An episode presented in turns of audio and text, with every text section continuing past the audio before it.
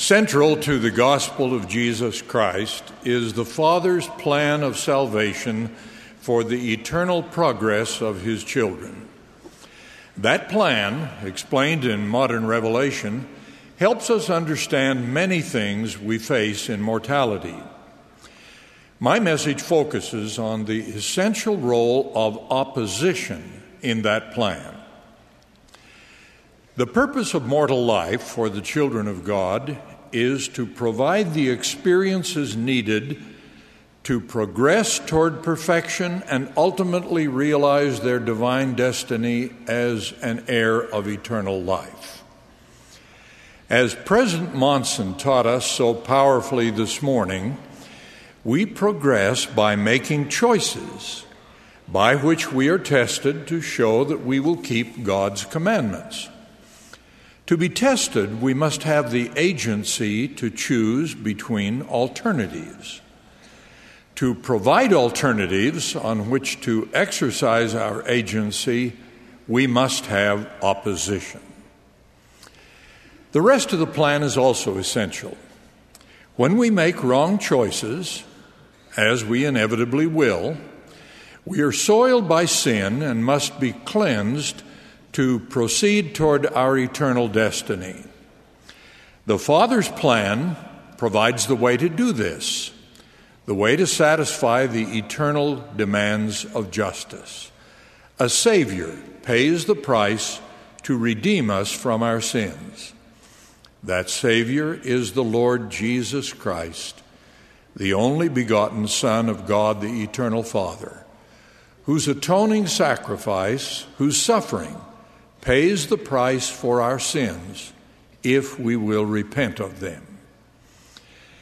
One of the best explanations of the planned role of opposition is in the Book of Mormon, in Lehi's teachings to his son Jacob. It must needs be that there is an opposition in all things. If not so, righteousness could not be brought to pass, neither wickedness neither holiness nor misery, neither good nor bad. As a result, Lehi continued, the Lord God gave unto man that he should act for himself. Wherefore, man could not act for himself, save it should be that he was enticed by the one or the other. End of quote.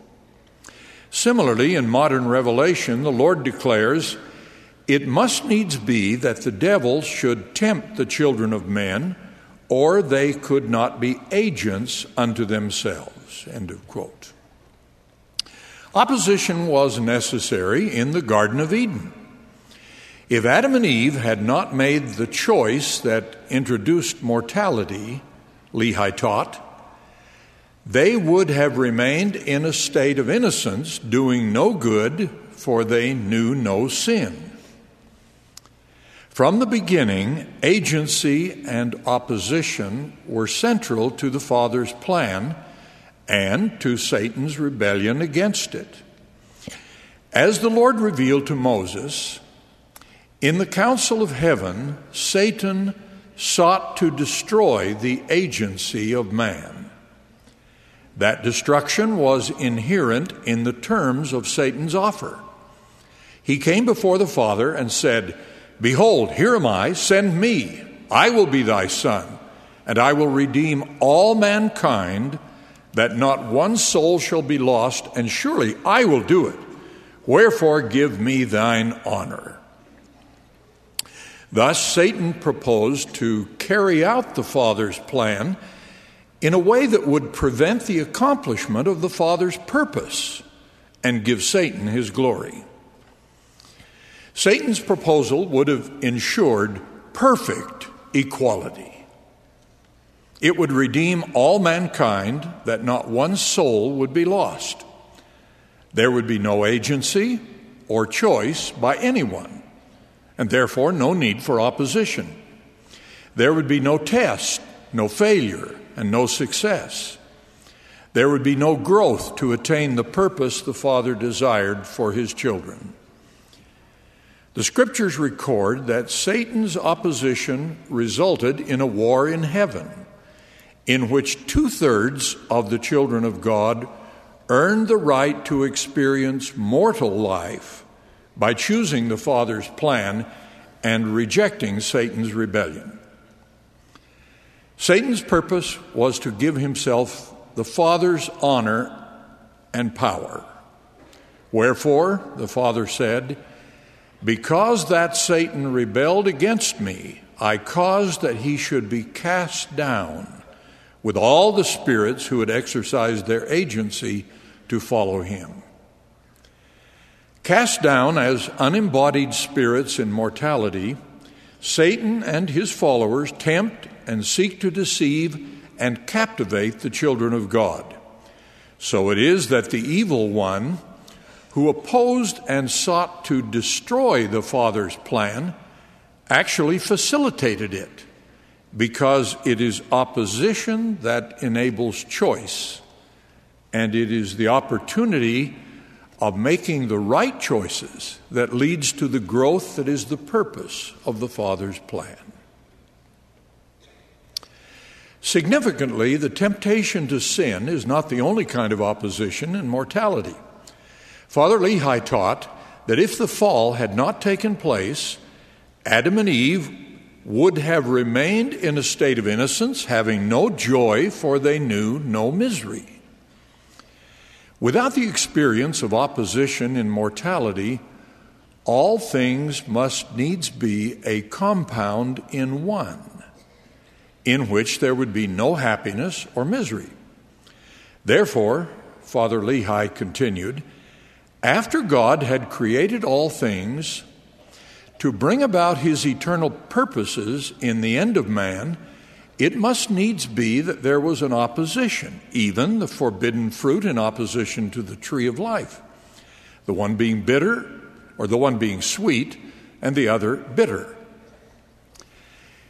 His teaching on this plan, part of the plan of salvation concludes with these words quote, Behold, all things have been done in the wisdom of him who knoweth all things. Adam fell that men might be, and men are that they might have joy. Opposition in the difficult circumstances we face in mortality is also part of the plan that furthers our growth in mortality. All of us experience oppositions that test us. Some of these tests are temptations to sin. Some are mortal challenges apart from personal sin. Some are very great. Some are minor. Some are continuous. Some are mere episodes. None of us is exempt. Opposition permits us to grow toward what our Heavenly Father would have us become. After Joseph Smith had completed translating the Book of Mormon, he still had to find a publisher. This was not easy. The complexity of this lengthy manuscript and the cost of printing and binding thousands of copies were intimidating. Joseph first approached E.B. Grandin, a Palmyra printer, who refused. He then sought another printer in Palmyra who also turned him down. He traveled to Rochester, 25 miles away, and approached the most prominent publisher in western New York, who also turned him down. Another Rochester publisher was willing, but circumstances made this alternative unacceptable.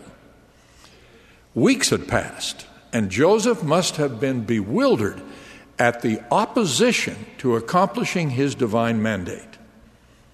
The Lord did not make it easy, but he did make it possible.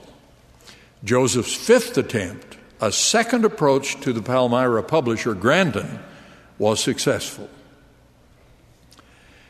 Years later, Joseph was painfully imprisoned in Liberty Jail for many months. When he prayed for relief, the Lord told him that all these things shall give thee experience and shall be for thy good. We're all acquainted with other kinds of mortal opposition not caused by our personal sins, including illness, disability, and death. President Thomas S. Monson explained, quote, Some of you may at times have cried out in your suffering, wondering why our Heavenly Father would allow you to go through whatever trials you are facing. Our mortal life, however, was never meant to be easy or consistently pleasant. Our Heavenly Father knows that we learn and grow and become refined through hard challenges, heartbreaking sorrows, and difficult choices. Each one of us experiences dark days when loved ones pass away, painful times when our health is lost, feelings of being forsaken when those we love seem to have abandoned us. These and other trials present us with the real test of our ability to endure. End of quote. Our efforts to improve our observance of the Sabbath day pose a less stressful example of opposition. We have the Lord's commandment to honor the Sabbath. Some of our choices may violate that commandment. But other choices in how to spend time on the Sabbath are simply a question of whether we will do what is merely good or what is better or best. To illustrate the opposition of temptation, the Book of Mormon describes three methods the devil will use in the last days. First, he will rage in the hearts of the children of men and stir them up to anger against that which is good. Second, he will pacify and lull members away into carnal security, saying, Zion prospereth, all is well. Third, he will tell us, There is no hell, and I am no devil, for there is none. And therefore, there's no right and wrong. Because of this opposition, we are warned not to be at ease in Zion. The church in its divine mission, and we in our personal lives, seem to face increasing opposition today. Perhaps as the church grows in strength and we members grow in faith and obedience, Satan increases the strength of his opposition, so we will continue to have opposition in all things. Some of this opposition even comes from church members. Some who use personal reasoning or wisdom to resist prophetic direction give themselves a label borrowed from elected bodies, the loyal opposition. However appropriate for a democracy, there's no warrant for this concept in the government of God's kingdom, where questions are honored but opposition is not.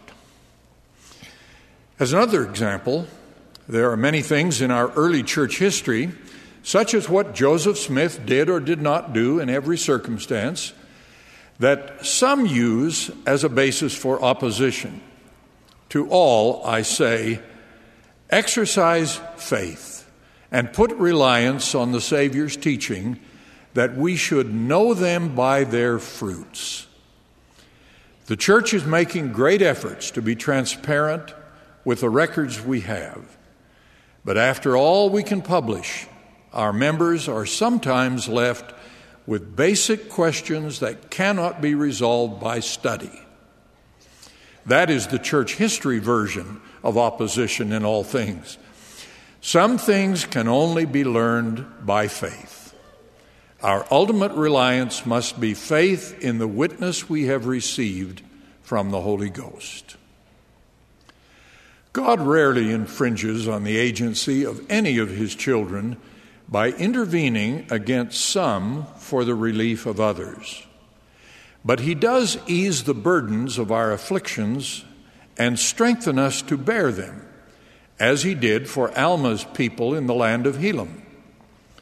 He does not prevent all disasters, but he does answer our prayers, as he did with the uniquely powerful cyclone that threatened to prevent the dedication of the temple in Fiji. Or he does blunt their effects, as he did with the terrorist bombing that took so many lives in the Brussels airport, but only injured our four missionaries. Through all mortal opposition, we have God's assurance that He will consecrate our afflictions for our gain. We have also been taught to understand our mortal experiences and His commandments in the context of His great plan of salvation, which tells us the purpose of life and gives us the assurance of a Savior, in whose name I testify of the truth of these things, in the name of Jesus Christ. Amen.